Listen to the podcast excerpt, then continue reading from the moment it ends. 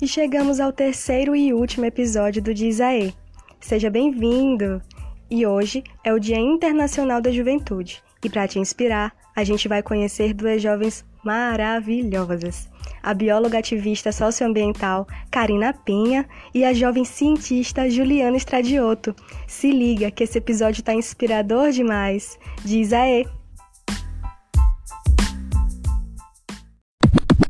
Oi, que bom estar aqui com vocês, compartilhando um pouquinho da minha história. Primeiro me apresentando, o meu nome é Karina Penha, eu tenho 24 anos, eu moro no município de São José de Ribamar, no Maranhão.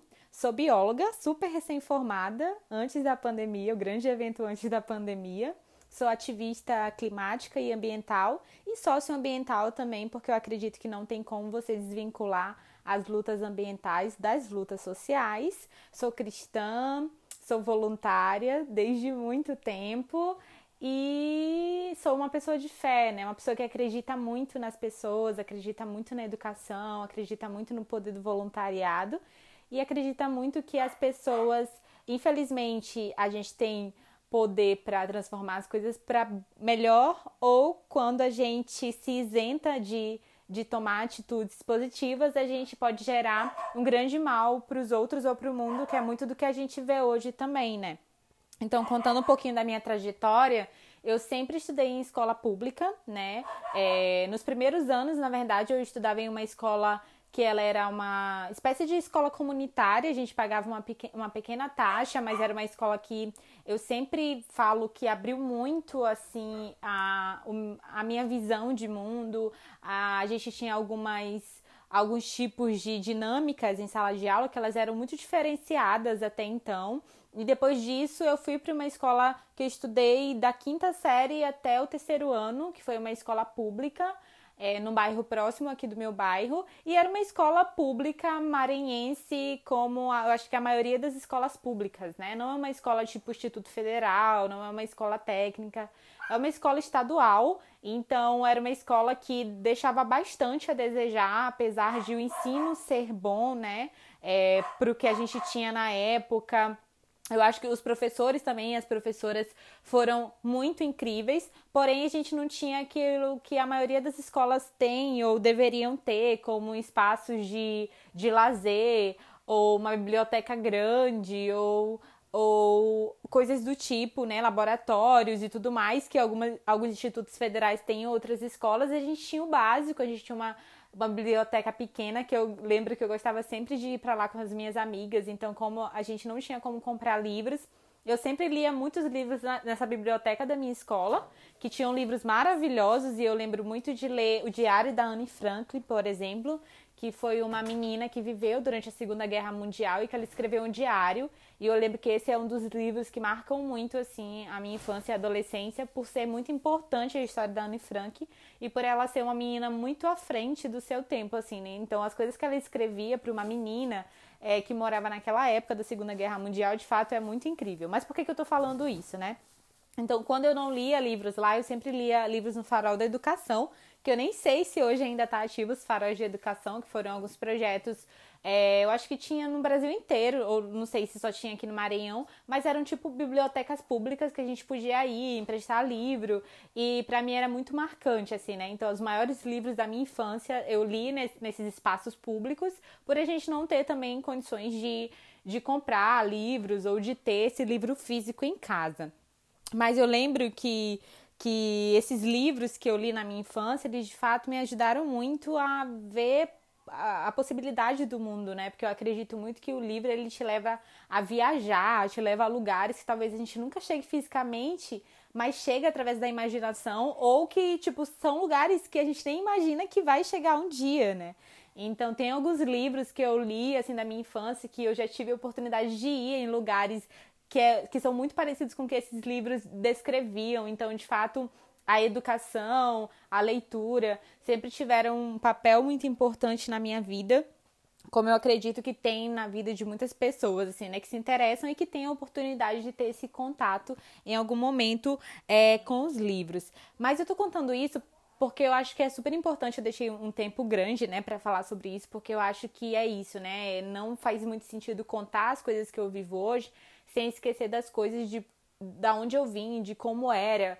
Então, eu sei que as oportunidades elas não são iguais para todo mundo e isso é muito importante, mas eu tive uma série de oportunidades que de fato me abriram caminho é, para acessar espaços que eu jamais poderia imaginar que teria. Então, durante o ensino médio, eu sempre gostei bastante de inglês, também não tinha condições de pagar um curso de inglês, então eu comecei a estudar inglês em casa sozinha, porque era algo que eu gostava muito. E aí eu lembro que um ano abriu um programa do governo federal, o Pronatec, que eram cursos que você podia fazer cursos técnicos ou, ou outros tipos de curso é, pagos pelo governo. E eu lembro que eram poucas vagas, eu estava no terceiro ano do ensino médio. E a minha diretora falou que tinha algumas vagas. Eu lembro que eu fui com ela consultar essas vagas. E quando eu vi lá cursos de inglês, eu nem pensei duas vezes, porque eu queria muito fazer esse curso. Eu fui, eu fiz o básico é, por essa bolsa do governo. Depois eu fiz o intermediário por uma bolsa do próprio curso, que foi o SENAC. E desde então eu comecei a estudar em casa depois, né? Porque o, avançado eles nem tinham ainda, ou se tivessem seria pago. Então eu comecei a estudar em casa, continuar os meus estudos. Mas durante o terceiro ano, quando eu entrei para o básico do inglês, eu reescutei, e aí, né, porque eu já tinha escutado um ano antes, eu tinha anotado em um livro sem nem lembrar, é, uma fala sobre uma pessoa que participou do programa Jovens Embaixadores. O programa Jovens Embaixadores, ele é um programa que ele ele dá oportunidade de intercâmbio ou de trocas culturais para jovens líderes de escolas públicas. Então, tem alguns critérios que você tem que ter para tentar o programa. Então, você tem que ter um conhecimento de inglês, tem que já ter mais de um ano é, de trabalho voluntário, tem que ser uma pessoa que tem um, uma vontade de mudar a sua comunidade, que tem algum envolvimento, mas em especial esses critérios. Hoje já deve ter mudado um pouco, porque tem muita concorrência, mas eu lembro que na época eu vi isso, eu tinha anotado um ano antes no meu caderno e nem tinha pensado em tentar, mas aquilo me chamou a atenção. E eu lembro que no ano seguinte, quando eu ouvi uma amiga me falar sobre o programa Jovens Embaixadores e eu vi na televisão, eu folheando alguns livros do ano anterior, do ano anterior, eu lembro que eu vi o nome escrito Jovens Embaixadores. E eu fiquei assim, nossa, eu tenho que tentar, porque ele é um programa só do ensino médio, então você tem três chances de tentar, do primeiro ao terceiro ano. Eu tava no terceiro ano, eu não tinha um conhecimento muito bom de inglês, mas eu tinha os outros requisitos, que era um envolvimento há anos já com, com voluntariado e com essa vontade de conhecer, quem sabe, os Estados Unidos, ou essa visão mais diplomática das coisas, da vida, das decisões, esse perfil de liderança que eles descreviam também.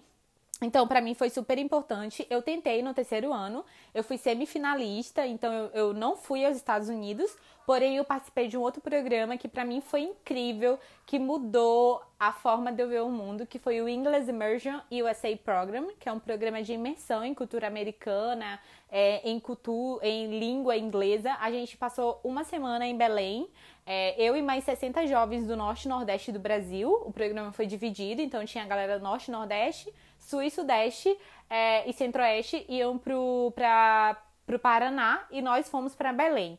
E para mim foi incrível, porque foi a primeira vez que eu andei de avião, a primeira vez que eu fiz uma viagem sozinha. Eu tinha 18 anos, é, eu tinha 17 para 18 anos. E foi maravilhoso, assim, para mim, porque eu passei uma semana é, sendo muito incentivada, vendo muita força, a importância do voluntariado, a importância da gente se colocar nesse lugar de eu sou, eu sou líder, sabe?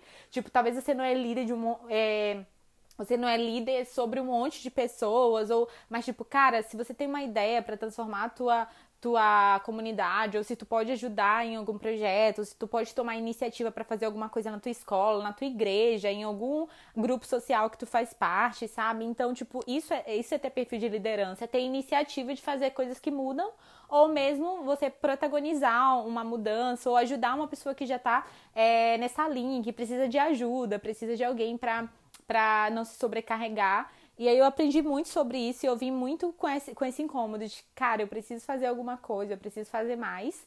É, um tempo antes disso eu já estava envolvida em outros projetos voluntários aqui na minha cidade. Um deles muito importante é o Projeto Casa, que é um projeto de é, que trabalha com crianças e adolescentes que vivem em situação de risco. Ele, no tempo, era um projeto que tinha três trabalhava em três bairros, hoje trabalha em vários bairros de São Luís e de outras cidades também do interior do Maranhão, também em Alcântara e em outras cidades aqui da região metropolitana. Então é um trabalho muito incrível que me ensinou muito sobre vivências é, com outras pessoas diferentes, com pessoas de fora do Brasil, porque os fundadores do projeto são holandeses, com as formas de como você pode servir, muito além do que você faz dentro da igreja, como você pode servir a comunidade, como você pode doar seu tempo, um pouquinho do que você sabe. Então o projeto Casa, ele tem um papel muito importante assim para mim. E isso tudo foi fazendo com que eu me apaixonasse ainda mais pelo trabalho voluntário e especialmente pelo impacto que o trabalho voluntário pode causar na nossa vida.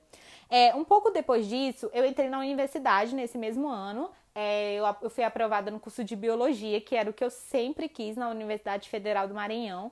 Para mim, isso foi um sonho, porque eu fui a primeira pessoa da minha família a ingressar numa universidade. Isso teve um, papel muito importante para a gente, um impacto muito importante, um simbolismo e também não foi fácil, né? Foi um trabalho muito grande.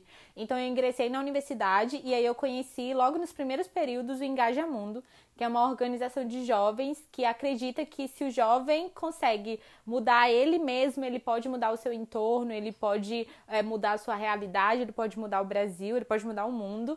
Então, esse projeto Engaja Mundo, essa organização, trabalha muitas questões políticas e o jovem como é, resposta mesmo, né, como parte da solução para os problemas globais. E eu sempre gostei muito de mudanças climáticas, de trabalhar sobre isso. Então, eu me inscrevi no GT de Clima e comecei a trabalhar no Engaja Mundo.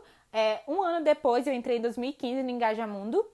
É, um ano depois, eu fui para minha primeira conferência, então através do Engajamundo eu tive chance de sair do Brasil pela primeira vez. Eu fui para Marrocos para a Conferência de Clima da ONU. Foi incrível. É, dois anos depois eu já estava coordenando esse grupo de trabalho que eu coordenei nos últimos dois anos até esse mês, ou quer dizer, até mês passado, julho. E foi dois anos incríveis, onde a gente, eu consegui ir para mais duas conferências uma, numa, uma primeiro no Marrocos, depois é, na Polônia, depois em Madrid, e ter sido coordenadora de uma delegação de jovens tão diversos, então a gente conseguiu levar para esses países sempre de 13 a 15 jovens de várias partes do Brasil, jovens indígenas, jovens quilombolas, é, muitos jovens, né, tinha sempre essa questão de tentar equilibrar as questões de raça e de gênero, e a gente fez isso muito incrível. Não só isso, a gente fez vários trabalhos aqui no Brasil, como é, a gente tem um programa de educação climática que se chama Educlima, que é um projeto pioneiro aqui no Brasil. A gente conseguiu isso, a gente fez várias campanhas, campanha da água, campanha da energia solar, é, participamos de vários espaços de tomada de decisão. É, a gente, né, enquanto grupo, a gente teve na abertura da cúpula de clima da ONU, junto com a Greta, que é uma ativista climática, é, fizemos um fórum na Amazônia, é, participamos de várias reuniões com ministros, pessoas é, que são tomadores de decisão, fizemos muita coisa a âmbito local, fizemos muitas campanhas locais, é, agregamos muito ao que a gente faz nas cidades, nos quilombos, nas aldeias, e isso de fato foi muito incrível. E eu sempre digo que eu não teria a oportunidade de ter todas essas vivências se não tivesse sido de fato esse desejo que veio em mim e a forma como eu olhei para isso, né? Então, quando veio esse incômodo, eu acho que quando esse incômodo chega pra gente, a gente tem duas alternativas. Ou entender que aquilo não é seu problema de alguma forma e que você vai deixar para que os outros resolvam e esses outros possam ser outras pessoas que já trabalham com isso ou os políticos, como a gente adora fazer isso, né?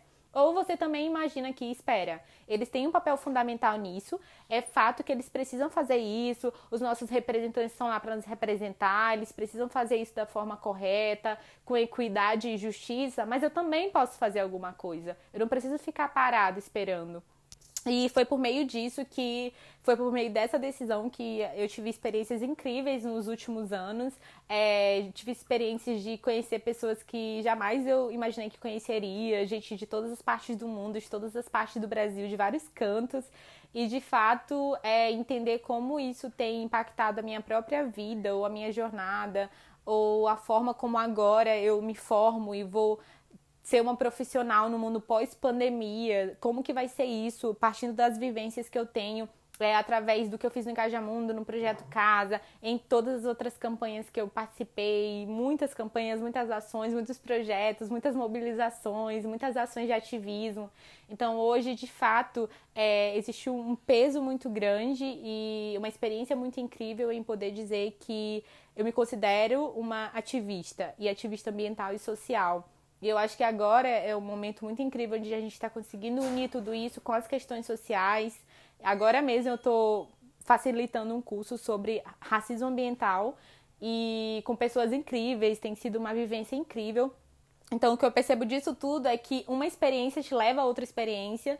É um, uma coisa que você se bota para fazer vai te trazer experiências que vão te levar para conhecer lugares, pessoas, faz, ter uma rede de contatos incrível. E de fato, as oportunidades vão chegando e elas vão chegar de uma forma muitas vezes que a gente não entende, mas quando a gente olha para trás e vê tudo que a gente construiu, de onde a gente veio, do que que partiu, daquele pontapé inicial, daquele incômodo, daquela motivação, daquele algo que te fez acreditar no poder do voluntariado, no poder da ação, no poder do eu quero fazer, eu faço parte disso de fato é muito impactante.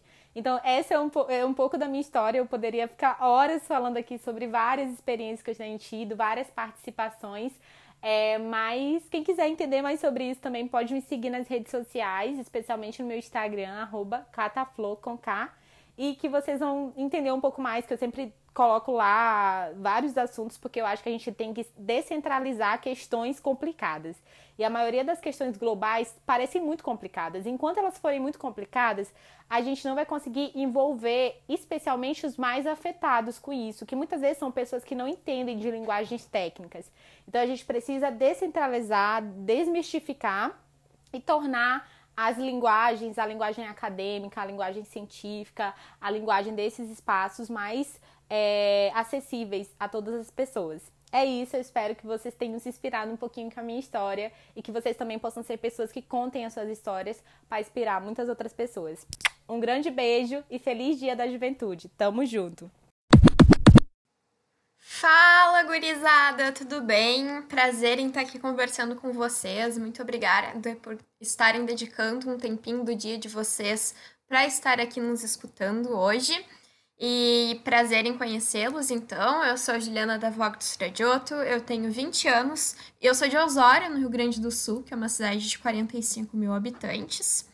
E eu vim aqui compartilhar um pouquinho sobre a minha experiência como uma pesquisadora, uma jovem cientista, né, que pesquisou nessa área de materiais alternativos e ecológicos.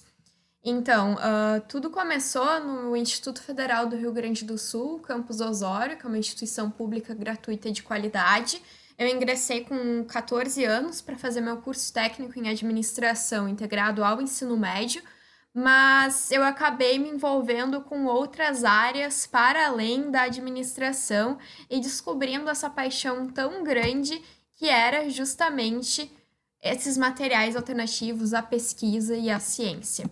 Então, no meu primeiro ano do ensino médio, eu fiz um projeto social com os agricultores familiares da minha região, que é uma região que tem muita agricultura. E nesse projeto eu era uma voluntária, ele já existia, era um projeto de extensão, então era um projeto voltado para a comunidade para além do Instituto Federal, e eu era voluntária. E a professora coordenadora era a professora Flávia Twardowski, e foi nesse projeto, nas visitas com os agricultores, auxiliando eles, que eu percebi o quanto se gerava de lixo orgânico em uma escala muito maior do que quando a gente imagina na nossa casa. Então, em casa já me incomodava muito comer uma banana e colocar a casca no lixo. E aí, quando a gente vê isso numa indústria, mesmo que seja uma agroindústria muito pequena e familiar, nossa, são assim, olha, quantidades enormes uh, de lixo realmente sendo jogado fora, sendo queimado, poluindo o meio ambiente por não ter uma destinação correta. Então, esse foi um problema ambiental que me incomodou muito e meu envolvimento com a ciência começou por causa disso, porque eu queria achar uma solução para esse problema. Mas eu nem sabia muito bem que eu que eu estava fazendo era efetivamente pesquisa. Era muito uma vontade genuína de estar ali resolvendo esse problema que estava cometendo a minha região. Então, como eu comentei dessa professora, a professora Flávia foi minha orientadora durante todo o meu ensino médio, foi a pessoa responsável por eu ter me apaixonado tanto pela ciência. E eu sou muito grata por tudo que eu tive, por todas as oportunidades que eu tive no Instituto Federal do Rio Grande do Sul. Então, nos meus projetos de pesquisa, eu desenvolvi plásticos biodegradáveis utilizando resíduos. No meu primeiro projeto, eu usei a casca do maracujá, porque é uma casca que é muito gerada aqui pelos produtores de maracujá quando se faz o processamento para a produção de sucos e geleias. E aí eu fiz um processamento com ela, então eu transformei ela numa farinha, coloquei ela numa solução e aí originei os plásticos biodegradáveis. E com esses plásticos eu fiz embalagens para mudas. E aí essas mudas, né, normalmente são envolvidas pelos plásticos pretos. E quando se remove o plástico, tem o risco de danificar a raiz e o torrão da muda, como também está se gerando um resíduo que é o resíduo plástico. Então, eu fiz esse protótipo de uma embalagem sustentável que, quando o agricultor vai plantar a muda no solo, ele pode enterrar o plástico biodegradável da casca do maracujá junto com a muda, e ela vai se degradar em até um mês. Depois disso, eu continuei trabalhando, então, com resíduos orgânicos. Dessa vez, eu estava usando principalmente a semente do maracujá, que foi quando eu tive os meus melhores resultados. E a minha motivação foi um desastre ambiental que aconteceu aqui no Rio Grande do Sul em 2006, que foi o desastre do Rio dos Sinos, que teve uma mortandade enorme de peixes. E tudo isso foi ocasionado por conta do lançamento ilegal de esgotos e de efluentes industriais no rio. E aí eu quis achar por que, que isso acontecia. Então, normalmente esses tratamentos são muito caros. Então, eu quis encontrar uma alternativa para o tratamento de efluentes têxteis. E o, as roupas que a gente utiliza no nosso dia a dia, quando se faz o tingimento delas, se coloca muita água e muito corante, só um pedaço desse corante, só um pouco, uma pouca quantidade desse corante é absorvida. E aí esse corante ele vai junto com a água e fica esse resíduo líquido, que é o efluente têxtil, que é super colorido. Então eu desenvolvi com a semente do maracujá um material que consegue remover até 99,7 do corante do efluente têxtil deixando então a água praticamente transparente de novo. E foi muito legal fazer esse projeto, eu pude visitar indústrias e ver como é que funciona esse tratamento. E no final, então, no meu último projeto de pesquisa do ensino médio, eu usei a casca da noz macadâmia como se fosse um alimento para micro-organismos. E aí eles produzem um material que é muito interessante. Então, fazendo uma analogia com uma coisa do nosso cotidiano, que, que é o pão, o que, que acontece? A gente coloca o açúcar, a gente coloca a farinha e o fermento, certo? E aí no fermento tem os micro-organismos que vão se alimentando dos açúcares. E aí o que, que eles vão fazendo? Por que, que a gente tem que deixar o pão descansar? Porque enquanto o pão está descansando, os micro-organismos estão produzindo a, o gás carbônico, que é aquelas bolinhas de ar que a gente tem no meio do pão e faz ele ficar fofinho. E é como se fosse isso, só que ao invés dos micro-organismos que eu estarem que eu estou utilizando estarem se alimentando do açúcar, eles estão se alimentando da casca da noz macadâmia, e ao invés de eles estarem produzindo gás carbônico, eles estão produzindo um material biológico que pode ser utilizado como uma alternativa para os plásticos, como também pode ser utilizado nas áreas de medicina e saúde. Então, um material super sustentável, super versátil. Tem pesquisas sobre pele artificial com ele, veias artificiais. Então, é um material muito interessante e é bem sustentável por ser produzido por micro-organismos. E tudo isso foi muito incrível, foi uma oportunidade que eu pude crescer muito no meu ensino médio, entender como é o método científico, como a ciência funciona e quão é importante a gente trazer a ciência para o nosso dia a dia, porque ela já existe no nosso dia a dia, ela está em todos os lugares. E é muito importante a gente valorizar a ciência e lutar por investimentos nela, porque é só assim que a gente vai ter essas soluções de problemas reais e vai poder realmente estar engajando e buscando alternativas para o que nos acomete no nosso dia a dia. E eu vejo a ciência muito como isso, como a oportunidade de ajudar os outros. E além disso, ter feito pesquisa no ensino médio me trouxe uma visão de mundo muito maior, me trouxe inspiração, me trouxe pensamento crítico. Porque quando a gente está fazendo uma pesquisa, a gente tem que se questionar muito sobre os resultados que a gente está tendo, sobre as coisas que a gente está lendo. Será que é isso mesmo? Será que essa é a minha hipótese? Será que tem outra coisa que eu possa fazer para comprovar o meu projeto melhor ainda? Será que esse resultado realmente é factível? Então, a gente precisa estar em constante questionamento e isso se aplica no nosso dia a dia. Se a gente recebe uma notícia, uma corrente no nosso WhatsApp, a gente tem que questionar qual é a veracidade. Será que esse, nessa fonte é realmente verdadeira? Será que isso de fato aconteceu? E tudo isso é estar utilizando o nosso raciocínio lógico, nosso pensamento crítico, estar usando o método científico, a ciência, no nosso dia a dia. Mas nem tudo foram flores, teve vários espinhos na trajetória, com certeza. Uh, todas as minhas pesquisas elas foram feitas em um laboratório de panificação, ou seja, basicamente uma cozinha. Essa foi uma das maiores dificuldades que eu tive, porque eu tinha muito que adaptar o que eu lia nos artigos, o que eu queria fazer, o que eu tinha de ideia para as condições que eu tinha na minha frente. Então, era sempre um exercício de criatividade para fazer essa adaptação do que eu queria para o que era possível na minha realidade. Mas eu aprendi muito e comecei a ver o cientista com brasileiro com muito mais inspiração, com muito mais admiração, porque são pessoas que lidam com falta de recursos o tempo inteiro, com falta de investimento, falta de laboratórios de boa qualidade, de reagentes, de insumos, e tudo isso mostra a garra que o cientista brasileiro tem para fazer as coisas se tornarem realidade. Mas além disso, também passei por muitos problemas pessoais durante a minha trajetória, assim como todos nós passamos muitas vezes. Eu acho que isso são coisas muito importantes de se falar. Para ser um cientista, tu não precisa ser um gênio, tu não precisa ser o Einstein, um velho homem branco, hétero. Sabe? Esse é o estereótipo que a gente tem. Mas não, meninas, meninas do interior, pessoas racializadas, pessoas da comunidade LGBT, todos nós temos nosso espaço na ciência, a gente precisa estar constantemente lutando pelo nosso espaço nela, porque nós somos de suma importância para a ciência. Essa pluralidade, essa diversidade traz também diferentes olhares para o fazer científico, para problemas que talvez uma pessoa que tem essa vida mais normal, mais estereotipada que a gente tem na nossa sociedade, não vai enxergar. Tem que ser pessoas que estão passando por aquilo para pensar em soluções que realmente possam se aplicar em toda a nossa população. Então venham para a ciência, porque esse também é o espaço de vocês. E eu vi na ciência a minha razão para continuar durante esses meus problemas familiares. Então, se dediquem para aquilo que vocês têm paixão, sabe? Eu acho que fazer o que a gente é apaixonado é a melhor coisa do mundo, porque isso nos inspira, isso nos motiva e a gente não faz uma coisa só por obrigação, só pelo que os outros estão esperando da gente.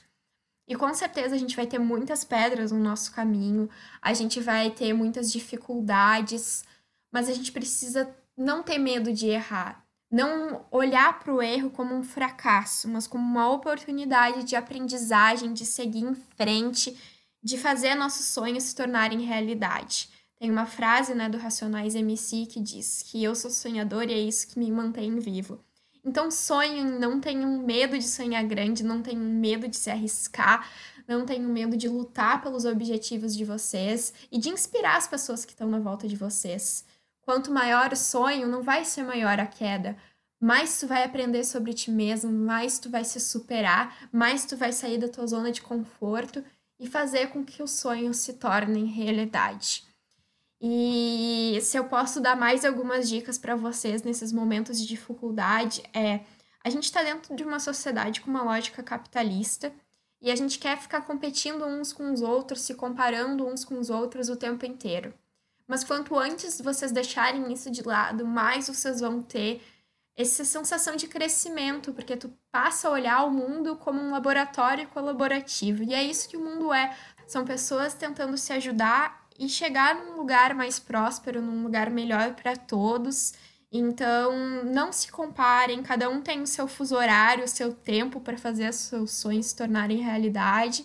E também, ao invés de estar ali competindo, diminuindo o coleguinha, quem sabe tu não dá a mão para ele, faz ele crescer, faz ele se tornar mais forte, faz ele chegar mais longe. Porque é isso que a vida é, né? Um, um grande, uma grande compartilhamento de emoções e de dicas e de ajuda para nós chegarmos mais longe nos nossos objetivos pessoais e coletivos. E eu posso ter certeza que vocês são capazes de concluir e de alcançar todos os objetivos que vocês quiserem.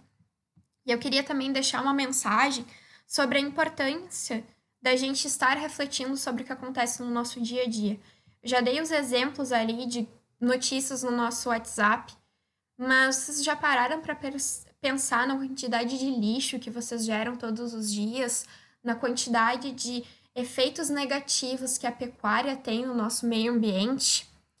Uh, para mim, fazer projetos sustentáveis nunca foi só uma questão de estar fazendo, mas também de tomar ações para melhorar o mundo e fazer a mudança que eu quero ver no mundo. Então foi por isso que eu me tornei vegana, foi por isso que eu parei de consumir coisas de origem animal, porque eu sei que essa é uma das indústrias que mais polui o meio ambiente. Pensa nessa tua inquietação, pensa nisso que está te incomodando, pensa em como que tu pode mudar isso. Porque sim, tu é capaz de mudar isso. Às vezes pode parecer que uma ação individual não vai fazer diferença, mas tem uma charge que é muito legal, que ela fala justamente que tu não tá sozinho, a gente tá se juntando aos poucos e a gente tá provocando essa mudança que a gente quer ver no mundo. E eu tenho certeza que vocês são capazes de mudar, de quebrar paradigmas e de fazer o que vocês têm vontade. Então não se prendam, não tenham medo, sejam vulneráveis, não tenham vergonha de pedir ajuda, porque ninguém nasce sabendo de tudo e ninguém chega onde chegou sozinho. Então, se eu cheguei aqui hoje, se hoje eu estou indo estudar nos Estados Unidos, numa das melhores universidades do mundo, não é uma trajetória sozinha. Eu tive muito apoio. Então, busquem esse apoio e, para além disso, seja um apoio que vocês gostariam de ter tido, seja um apoio que o amigo de vocês está precisando. E é assim que a gente vai conquistando e mudando o mundo aos pouquinhos. E eu queria agradecer então a todos, todas, todes que nos escutaram até aqui. Muito obrigada pelo realmente por dedicarem esse tempo de vocês para ouvir essa mensagem que é tão importante. E não tenham medo de sonhar, vocês são muito capazes. Um beijo da Ju, se cuidem, fiquem em casa, tudo de melhor para todo mundo. Muita luz nas trajetórias de cada um que está nos escutando. Falou, gurizada!